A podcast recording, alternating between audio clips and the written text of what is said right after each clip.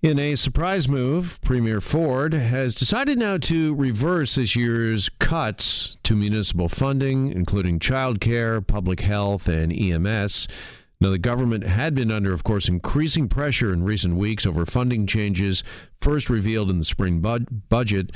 The City of Toronto has said it's losing millions in funding from everything from public health to child care to paramedics. Joe Cressy, of course, is a Toronto City Councillor. He has been very vocal on this matter, and he joins us once again here on Global News Radio 640 Toronto. Councillor Cressy, good afternoon. Good to be here. All right, first off, uh, this is something, as I mentioned, you'd been asking for. Uh, were you uh, surprised by today's announcement? You know, I wasn't surprised. Uh, it's been six weeks since the government announced sweeping cuts to public health in Toronto, amounting to about a billion dollars over 10 years, but also right across the province. And I think we've seen a wave of opposition sweep right across the province, from small towns to large cities, an opposition that spanned the political spectrum. It didn't matter who you voted for. And so clearly, after this growing chorus of opposition, uh, the premier felt he had no choice but to do the right thing, which he's done, and reverse these cuts. So is this a is this a victory for the democratic process? Uh, I know the government, uh, the, the, city government, and the mayor himself have been uh, very vocal on this, encouraging uh, citizens to uh, sign a petition to be very active. Is this a, a case where the, the public spoke and was listened to? You know, I think this is a victory for the people of Ontario. Uh, you know, in many ways, I think the Doug Ford's government uh, assumed that people didn't know what public health was. But the fact of the matter is that the programs that public health units provide exist in every neighborhood and every community in this province. And when you started to tell the public that vaccination programs were at risk, that student breakfast programs were at risk, that, that our disease monitoring and surveillance programs, in the midst of a growing scare right now over measles, that those were at risk, that suddenly um, people became very scared, and for good reasons, that when you cut public health, you cut preventative health care. And in turn, you also increase healthcare costs. And so I think this chorus of voices is what led to the result here, and I hope that it's a wake up call uh, to certainly this government, but governments going forward, that when public health works, it's invisible. You know, you never hear of the headline, child doesn't get meningitis. Uh, and thus, it's often easy to think you can cut it. But people value these programs, and, they, and we need them. Would you applaud the uh, government for uh, listening to the people then? I know Premier Ford telling reporters outside his office uh, earlier today at Queen's Park, uh, quote, we're a government that listens.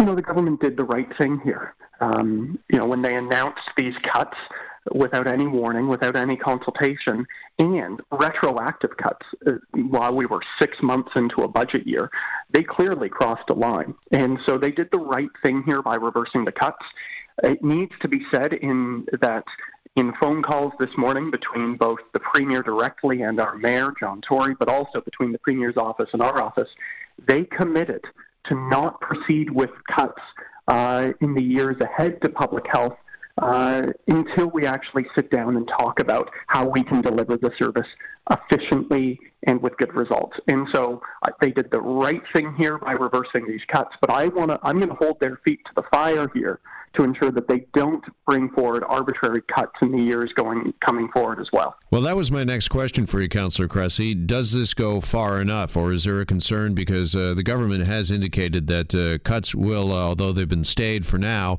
will move ahead in uh, years uh, to come. And uh, is there a concern that maybe the the cuts have just been withheld now, and we might even see deeper cuts next year and beyond? Well, when it comes to public health, the province has committed to to the city of Toronto uh, and our mayor directly that they are not going to proceed with cuts to public health going forward unless there is a way in which to do find efficiencies that will not impact the health of Torontonians. I think one of the things we know with public health is that it's actually fiscally responsible. We know we have a deficit, but when you cut public health, you end up increasing healthcare costs. You know, for every dollar you put into vaccines, for example, you save $16 in healthcare costs. People don't end up getting measles. Uh, for every dollar you put into tobacco prevention, you save $20 in healthcare costs. People, you know, you don't get lung cancer. And so I think we've made the mess- we've got the message out loud and clear that if you're interested in running a fiscally responsible government, cutting public health is the worst way to do it. Uh, and as I say, I'm not only hopeful that the province stays true to its word here, but just as we did here, we're going to hold their feet to the fire if they reverse course.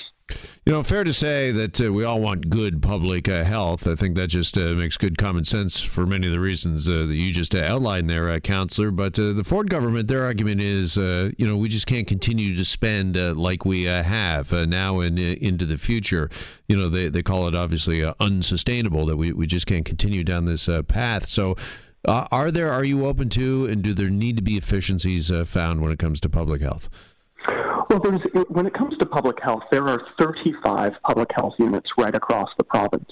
So we have Toronto Public Health here, but then there are regional units in the north. There's Perth County in the district around um, Stratford and others. And so there's no question, and we've said this for years, that we can do a better job in this province of coordinating the delivery of public health services and working together as public health units in different regions, but also with the province. And there is money to be saved when you do that.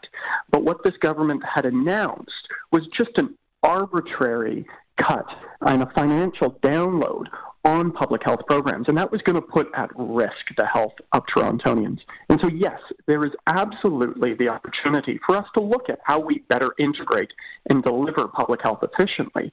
But the way to do that is to sit down and consult with cities, with public health, to find out how you do that, as opposed to taking a chainsaw to public health without any notice or warning and hoping that cities will pick up the slack.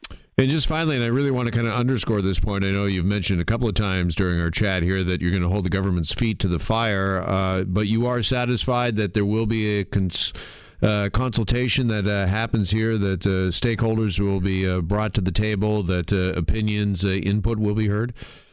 Well, you know, listen, based on the public outcry over the last six weeks, culminating in a com- complete flip flop by this government, uh, I'm very hopeful and optimistic that they will consult and listen to us because if they don't, uh, just as residents of this province and city spoke up quite loudly over the last six weeks, we'll see that happen all over again if the province decides to bring forward yet another round of harmful cuts to public health. All right, we will leave it there. Toronto City Councilor Joe Cressy with us this afternoon. Councilor, appreciate the time as always. You bet. Thanks. And uh, interesting to uh, note that the uh, premier, in making the announcement today and uh, talking to uh, reporters, said that uh, we're still calling on municipalities to reduce their spending, but acknowledge that, well, they just need more runway. They need more time. Saying we're willing to work with them, give them more runway, said the premier. But as of right now, are we right 1,000% of the time? Well, I wish we were right 1,000% of the time, but it looks like uh, the Ford government, the Ontario government, has uh, backed off, at least for now. It's on its uh, promise or its plan to uh, cut municipal funding to childcare, public health, and EMS.